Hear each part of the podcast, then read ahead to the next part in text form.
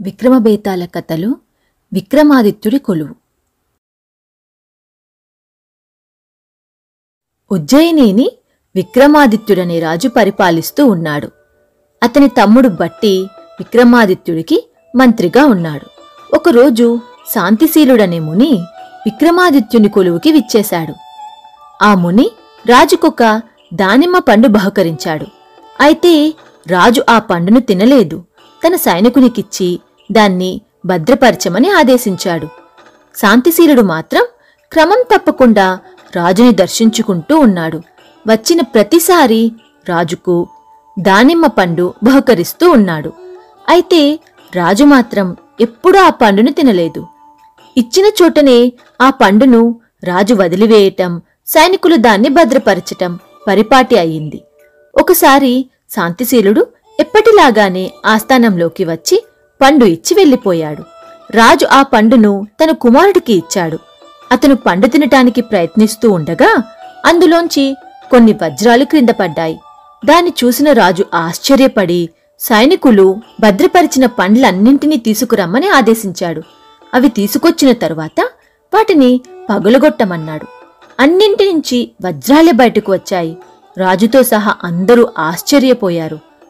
మరుసటి రోజు కూడా శాంతిశీలుడు ఆస్థానానికి వచ్చి పండ్లు బహకరించాడు. అప్పుడు విక్రమాదిత్యుడు శాంతిశీల ప్రతిరోజు నువ్వు ఈ పండును నాకు బహుకరిస్తూ ఉన్నావు. ఇందుకు ప్రత్యేక కారణం ఏమైనా ఉందా? నీకేదైనా సహాయం నా నుంచి కావాలని వస్తే నిశ్చింతగా అడుగు అని అన్నాడు.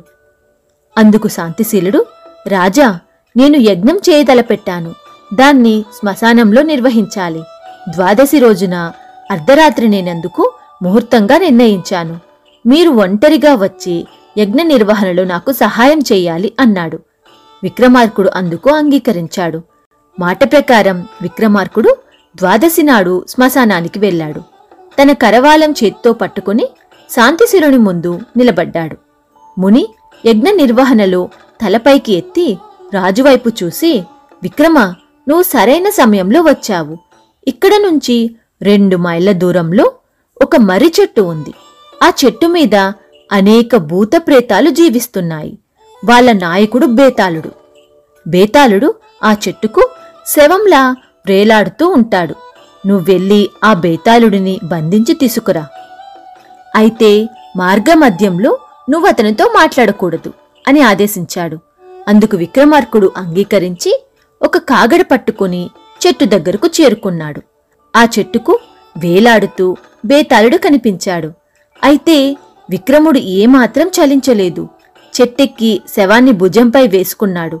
చెట్టు దిగి క్రిందకు రాగానే శవం పెద్దగా నవ్వి తిరిగి తనున్న స్థానంలోకి వెళ్ళిపోయింది. రాజు మళ్ళీ చెట్టెక్కి శవాన్ని తీసుకుని దాని ఒక గుడ్డతో చుట్టి క్రిందకు దిగాడు. ఆ తరువాత ఆ శవాన్ని తన వీపుకు కట్టుకున్నాడు. విక్రమార్కుడు చెట్టు దిగుతూ ఉండగా బేతాళుడు తనకు విముక్తి లభించబోతుందని అనుకున్నాడు. విక్రమార్కుడు శ్మశానం వైపు నడుచుకుంటూ పోతున్నాడు. అప్పుడు బేతాళుడు ఓ రాజా నేను నీకొక కథ చెబుతాను శ్రద్ధగా విను అన్నాడు. విక్రమార్కుడు మౌనం వహించాడు. బేతాళుడు కథ చెప్పటం ఆరంభించాడు. బేతాళుడు చెప్పే కథలను మనం తరువాయి భాగాల్లో విందాం.